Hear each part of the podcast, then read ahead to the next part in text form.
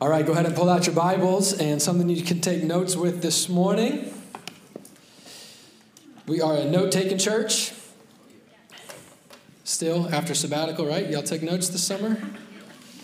Go ahead and open up your Bibles to 1 Corinthians chapter uh, 12. 1 Corinthians chapter 12. And don't worry, we will get to Ephesians. Oh, shoot. Where did we go here?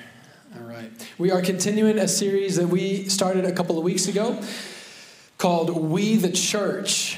And basically, what we're talking about is ecclesiology. And I thought that We the Church was a better title than ecclesiology. So that's where we're going with that. What that means is it's the theology of the church. What does the Bible teach us? What does God teach us about the church? We all have our own opinions and experiences and preferences and all of that sort of stuff. And there's a place for that. But at the foundation of who we are as Christians, we each have a responsibility to have a, a biblically formed understanding of what does God mean when he talks about the church.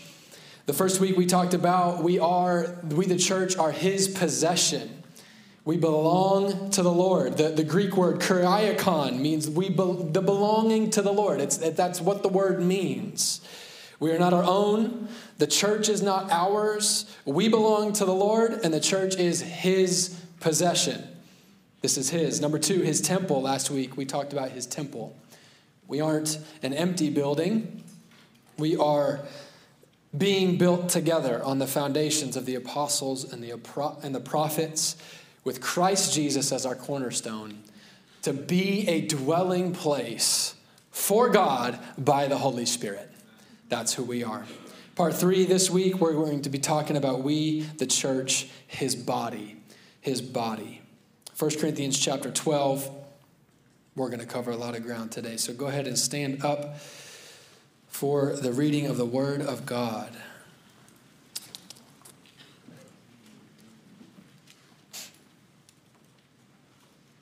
Did I tell you 12 through 31, Zach? That's what we're about to do. That's what this draft of the sermon says. So, for just as the body is one and has many members, and all the members of the body, though many, are one body, so it is with Christ. Interesting, it doesn't say so it is with the church, so it is with Christ. For in one spirit we were all baptized into one body, Jews or Greeks, slaves or free, and all were made to drink of one spirit. For the body does not consist of one member but many. If the foot should say, Because I am not a hand, I do not belong to the body, that would not make it any less a part of the body. And if the ear should say, Because I am not an eye, I do not belong, uh, belong to the body, that would not make it less a part of the body. If the whole body were an eye, where would be the sense of hearing? If the whole body were an ear, where would be the sense of smell? But as it is, God arranged the members in the body, each one of them. Everybody say, each one of them. Each one of them, as He chose. If all were a single member, where would the body be? As it is, there are many parts, yet one body. The eye cannot say to the hand, I have no need of you. Nor again, the head to the feet, I have no need of you. On the contrary, the parts of the body that seem to be weaker are indispensable. And on those parts of the body that we think less honorable, we bestow the greater honor. And our unpresentable parts are treated with greater modesty, which our more presentable parts do not require. But God has so composed the body giving greater honor to the part that lacked it, that there may be no division in the body, but that the members may have the same care for one another. If one member suffers, all suffer together. If one member is honored, all rejoice together. Now, you are the body of Christ, and individually members of it.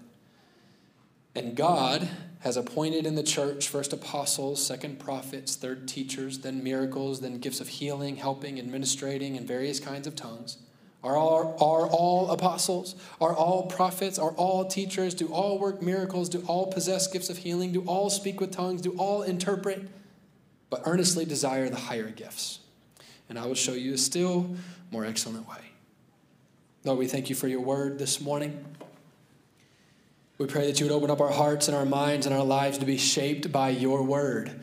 We surrender ourselves to you and we ask you, Holy Spirit, speak and move among us as you have been already. We thank you for your presence here this morning.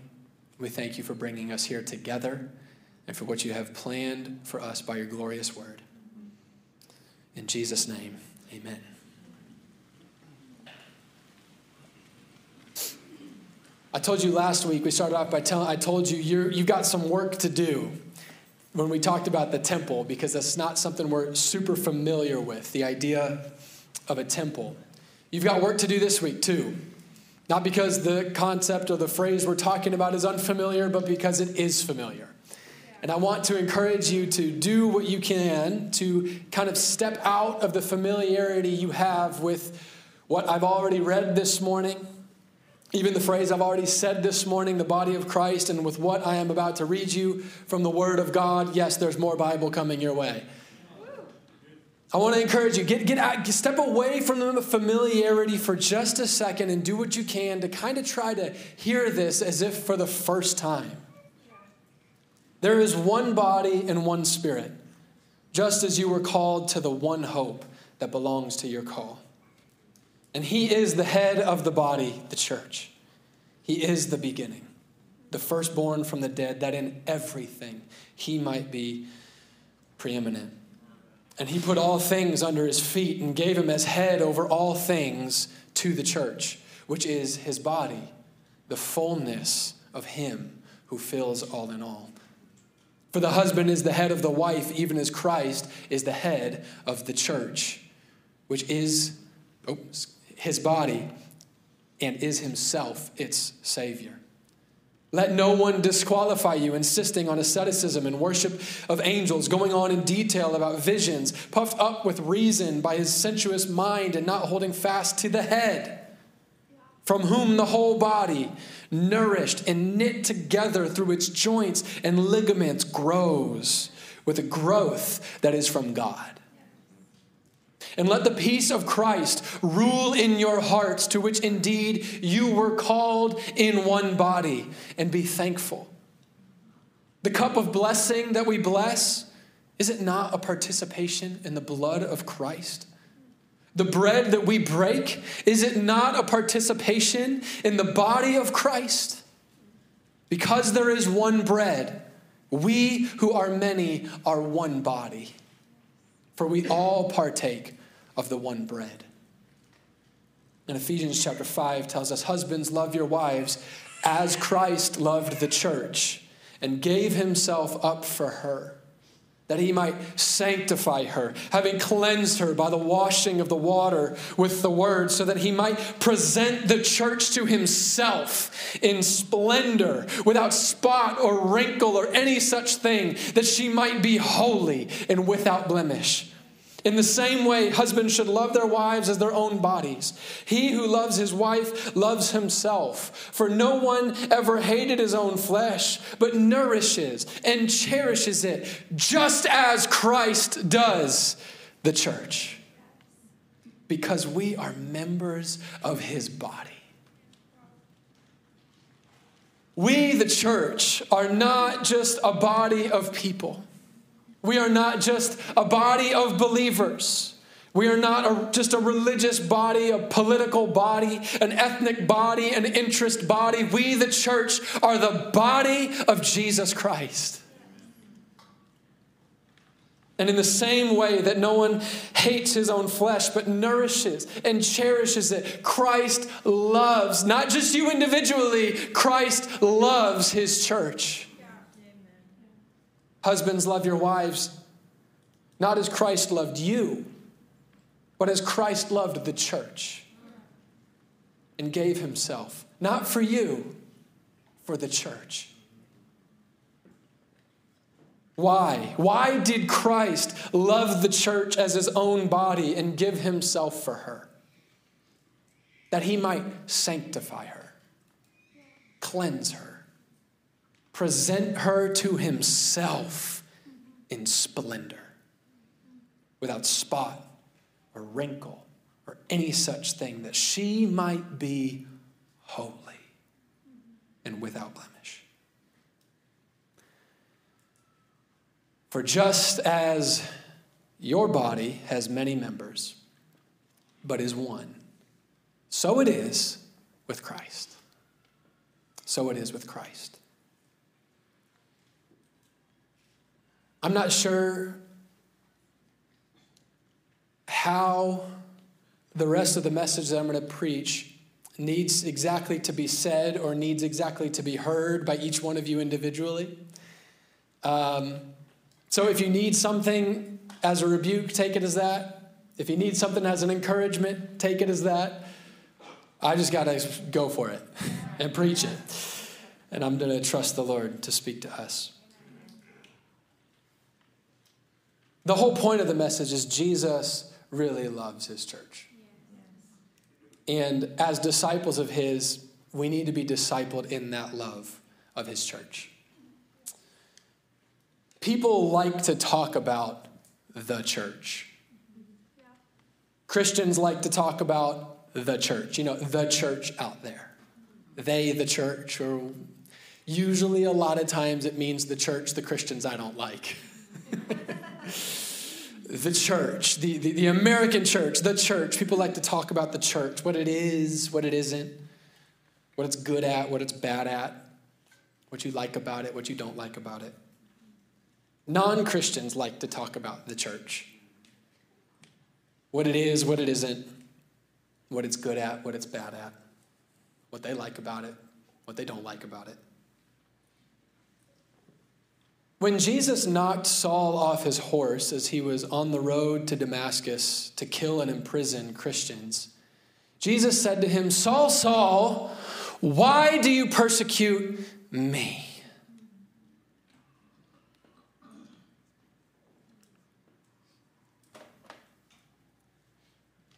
Do you understand that when you speak about the church,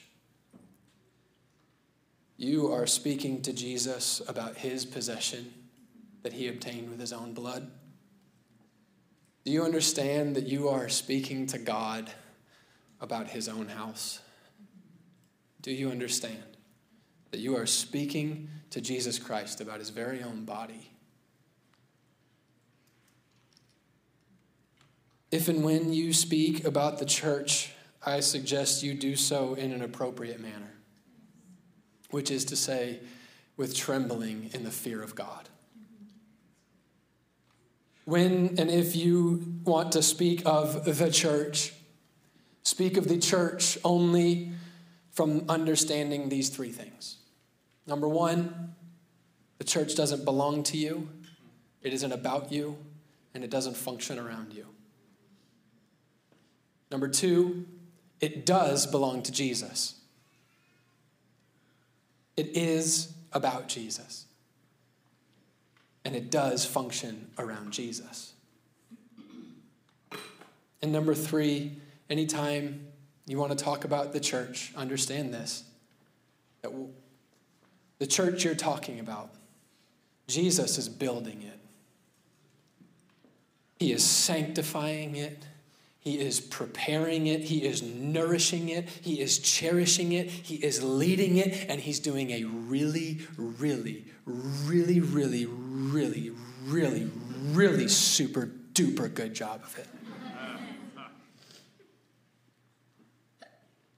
There are times to discuss methods, mistakes, questions, problems, and even people. But that is to be done with the fear of God, not with arrogance and selfishness.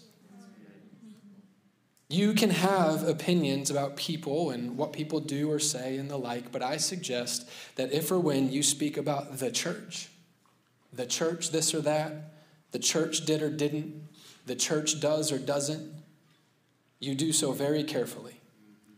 Because the builder, the owner, and the head of what you're talking about happens to be the all powerful, eternal God of the heavens and the earth. And when you read the Bible, you will not find a place where he asks you for your input on what he's doing. But you will find plenty of places where he makes it clear that he cares whether or not you stand in opposition of what he's doing. Whether you are constructing or deconstructing what he is building. Whether you are loving or hating what he is cherishing and sanctifying. We, the church, are the body of Christ. Saul, Saul, why do you persecute me? When we speak of being his possession, we're speaking of our identity as the church. When we speak of being his temple, we speak of our holiness as the church. And when we speak of being his body, we speak of our unity as the church. Buzzword alert unity. What does that mean? What does that mean, unity? Unity in the church. Lots of conversation everywhere you look about unity. What's it mean? What does God mean when He speaks of His unified church. The legend of anybody familiar with the legend of King Arthur and the Knights of the Round Table? Camelot, the glorious kingdom. Arthur, its king. The round table, the knights that are at its core that come around and they sit at a round table so that no one seat is primary. The idea is that we all come around this round table and everyone's equal at the table, even King Arthur. Even King Arthur is just one of the knights at the round table, and they all take out their swords and they lay them down and they point towards the center of the table. They disarm themselves and they all come as one, not for themselves in their own opinion, but they come around Camelot. There was an idea at the center of that round table. It wasn't a physical thing you could look at, but what all they were what they were gathered around, what they pointed their swords to was this unified idea. We're all here for what's at the center of this table, Camelot. We're here for what is in the best interest of Camelot, what will best serve Camelot. We're all laying ourselves down because there's something at the center of this gathering. Their unity came when together in their diversity, their different personalities, strengths, weaknesses, experiences, ideas, opinions, preferences on what was ever about to be discussed, they, they brought their diversity around the center. None of them were at the center, they were all there to submit to and serve the center. When we talk about unity, maybe the shape that comes to mind is the circle. Who's at the table? Who's in the circle? A circle is defined by its center, not by its circumference. It's defined by its center, not by its size. It's defined by its center, not by its volume. It's defined by its center. And to prove it, I looked it up on dictionary.com. It says a circle is a closed plane curve consisting of all points at a given distance from a point within it called the center. You can have a curve, you can have a line, you can have a shape, but without a center, you don't have a circle. A circle isn't defined by its shape, it's defined by the center. A circle isn't a circle because it's round, a circle is a circle because of its center. And everything orients around that. Once that singular center is defined, the circumference can expand or contract. It can become infinitely large, circling around that infinitely small center. Unity in the body of Christ is not about our circumference or what the circle holds. Unity in the body of Christ is defined by our center. Unity in the body of Christ is not something we are looking for as we try to navigate the challenge of all of our differences. Unity, according to the Bible, unity in the body of Christ is something we have. We have it. We have as we all join around and orient around the center who is Christ.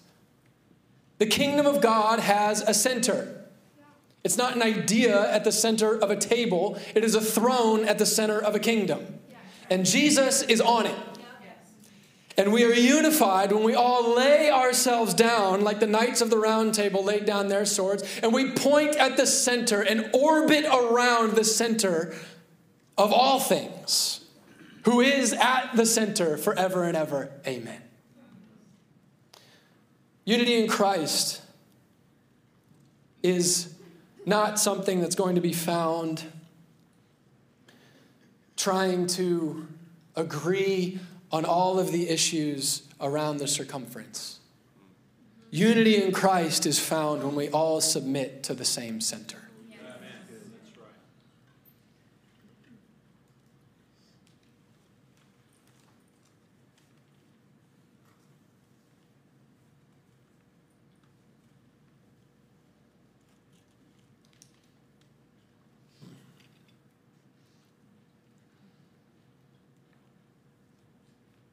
I want to briefly touch on two ideas that popularly get pointed to as evidence of divisions in the body of Christ when unity in Christ is discussed. And I want to approach them from the perspective that aims to begin at the center and emanate out, as opposed to standing on the periphery and looking in.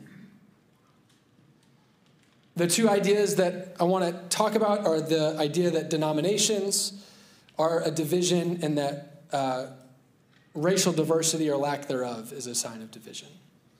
First, I want to just briefly speak about this idea that denominations and however many thousands there are is evidence that we are more divided than ever. But that's not necessarily the case. Lutherans, Methodists, Baptists, Anglicans, Pentecostals, and of course, the best denomination, non denomination. we are unified in Christ as long as we are in Christ. Unity in the church is not going to be finally accomplished when there are no more denominations and everyone in the city and everyone in the state and everyone in the nation and everyone in the world goes to the same church. That's obviously an absurd idea. How would you even go about that? We are not each local church or each denomination a body of Christ, and then together we are the bodies of Christ. For the body does not consist of one member, but many. If the foot should say, Because I am not a hand, I do not belong to the body, that would not make it any less part of the body. And if the ear should say, Because I am not an eye, I do not belong to the body, that would not make it any less part of the body. If the whole body were an eye, where would the sense of hearing be? If the whole body were an ear, where would be the sense of smell? But as it is, God arranged the members in the body, each one of them as He chose. If all were a single member, where would the body be? As it is, there are many parts, yet one body. And the eye cannot say to the hand, I have no need of you.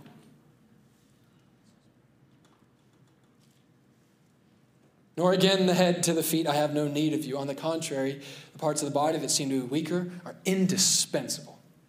And on those parts of the body that we think less honorable, we bestow the greater honor, and our presentable parts are treated with greater modesty, which our more presentable parts do not require. But God has so composed the body, giving greater honor to the part that lacked it, that there may be no division in the body, but that the members may have the same care for one another.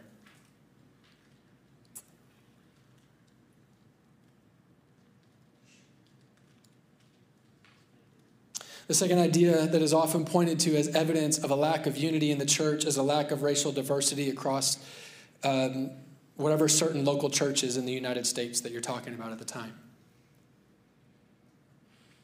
The body of Christ, the body of Christ, the, the church that you are a part of right now, is the most racially, ethnically, socioeconomically diverse body of people the world has ever seen.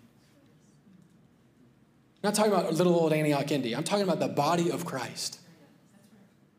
We, the church, are the most influential body of people on the whole of humanity in the history of the world.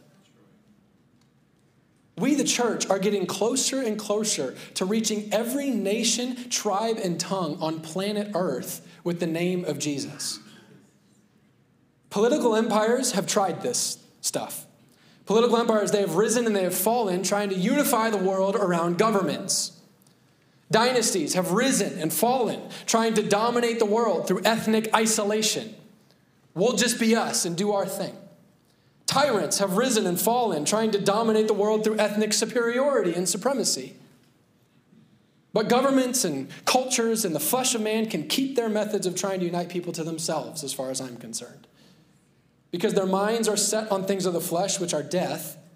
They are temporally focused. They are caught up in mindless genealogies and arguments. Their hearts are corrupt and they are debased in their thinking. Jesus himself has proven for thousands of years and in every corner of the globe that he already knows best how to unify humanity. Everyone, everywhere, come. Everyone everywhere, come near to the throne of grace. Look upon the Lamb who was slain. Be born again by the Holy Spirit, baptized into the body of Christ from every nation, tribe, and tongue, and lose yourself for all of eternity with your brothers and sisters in the song of heaven and the song of the nations. Holy, holy, holy is the Lord God Almighty, who was and is and is to come.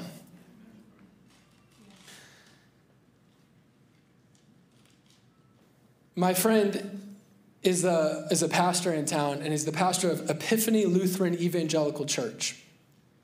And I watched one of his services online this week. And I was like, wow, this kind of feels like being in a different universe. It was so different. so different. Like multiple, like beautiful podiums. Like we've got this thing. like wooden, you know, just beautiful robes you know, massive crucifix of Jesus, like not a screen, you know, right there. And just totally, totally different. No band, uh, organ, big green robes all over the place. It was only 50 minutes from start to finish, which is different. but as I was watching, I was just struck as, as this church that I've never been to, that you've probably never heard of, recited the Apostles' Creed. As my friend Pastor Mills talked, read from the Bible, and gave this beautiful exhortation of thinking about the peace of Christ from Christ's perspective, not from the world's. And as he administered communion to the saints.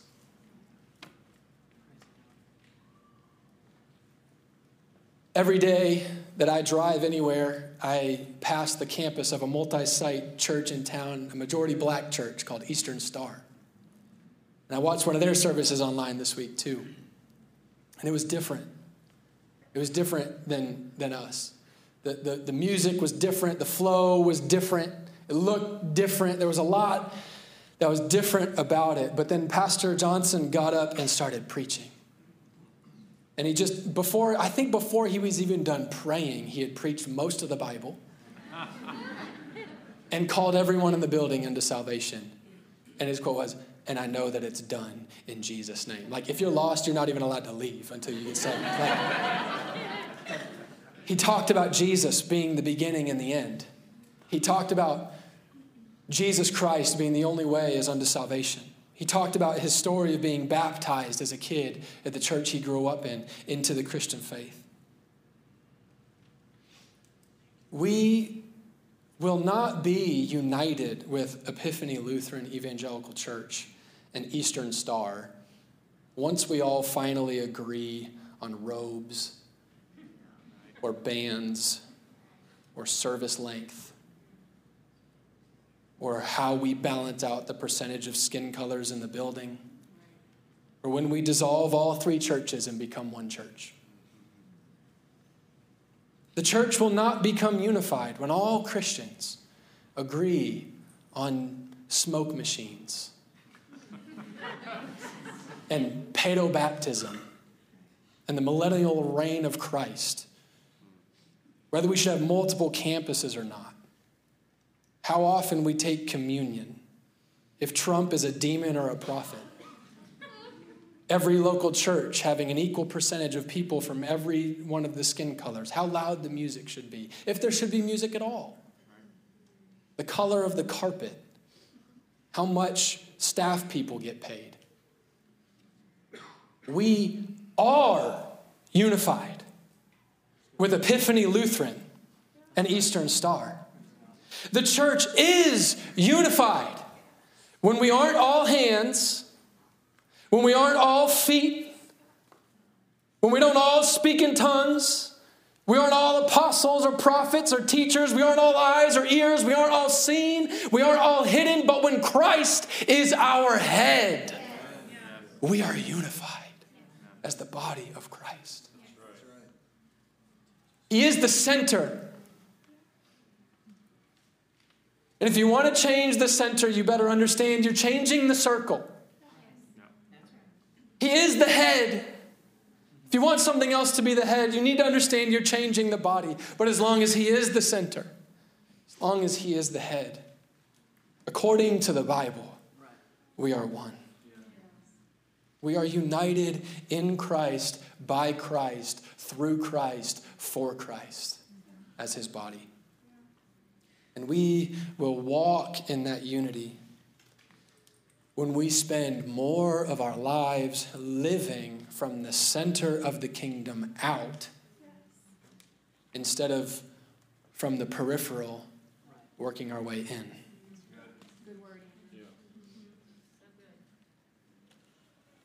We're all different from each other.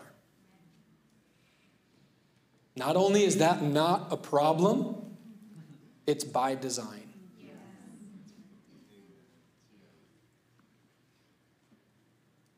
And we are all unified together in the body and the blood of Jesus Christ.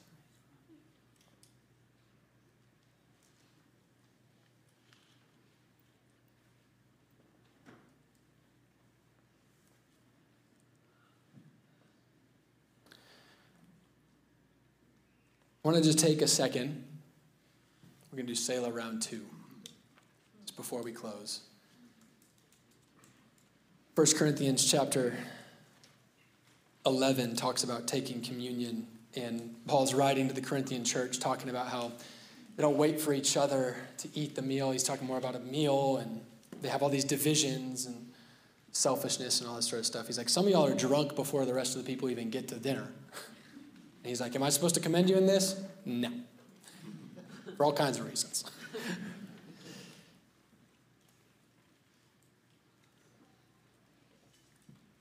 but he says this For I have received from the Lord what I also delivered to you that the Lord Jesus, on the night that he was betrayed, took bread.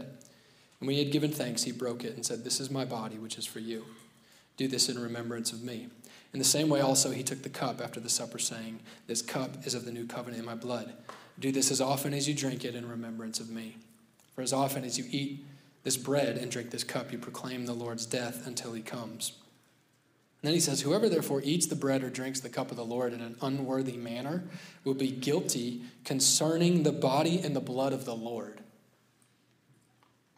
Let a person examine himself then, and so eat of the bread and drink of the cup. For anyone who eats and drinks without discerning the body eats and drinks judgment on himself. Sounds important. That is why many of you are weak and ill, and some died. But if we judged ourselves truly, we would not be judged. But when we are judged by the Lord, we are disciplined so that we may not be condemned along with the world. It's a beautiful picture of the wisdom of the man and woman of God to present yourself to the Holy Spirit now while you have breath and say, In your mercy, judge me. Search my heart and judge me. Find any grievous way in me. Find any division in me. Find any sin in me and get it out now. Get it out now while I might still turn, while I might still live in an opposite way. Search my heart and purify me, O God.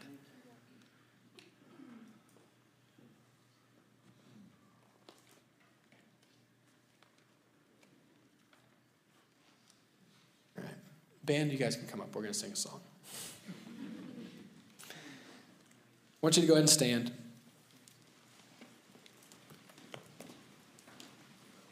And just as we're just gonna be quiet for a second, and they're gonna be fiddling around, and that's okay. So hear some clicks and noises and stuff, that's all right. I'm just gonna say, Holy, let's pray together. Holy Spirit, we really want to come to you right now, and we ask you in, in by your mercy, would you come and convict us in this room right here, that we might live under you, united with you. I pray that you would search our hearts and any division between us whether that be division in people in this room or division from other people that are yours.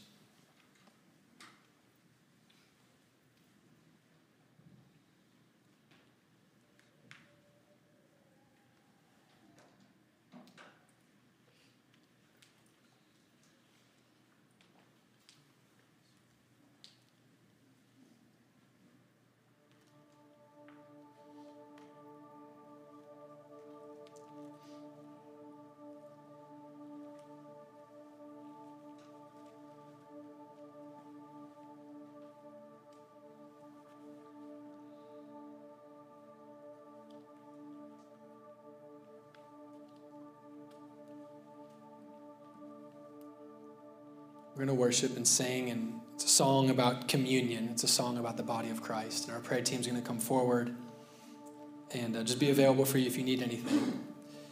If you need to repent and confess your sin, that you might be forgiven and healed of anything that the Holy Spirit's bringing up to you, come and talk to somebody on a prayer team, the person you came with. If you're here this morning and you know that you are divided from the body of Christ because of unbelief, you haven't confessed your sins to Him, come come to the throne of grace. Come and talk to somebody in the prayer team, talk to the person who came. Bend your knee to the Lord, be born again. It's a great day to find salvation in the name of Jesus.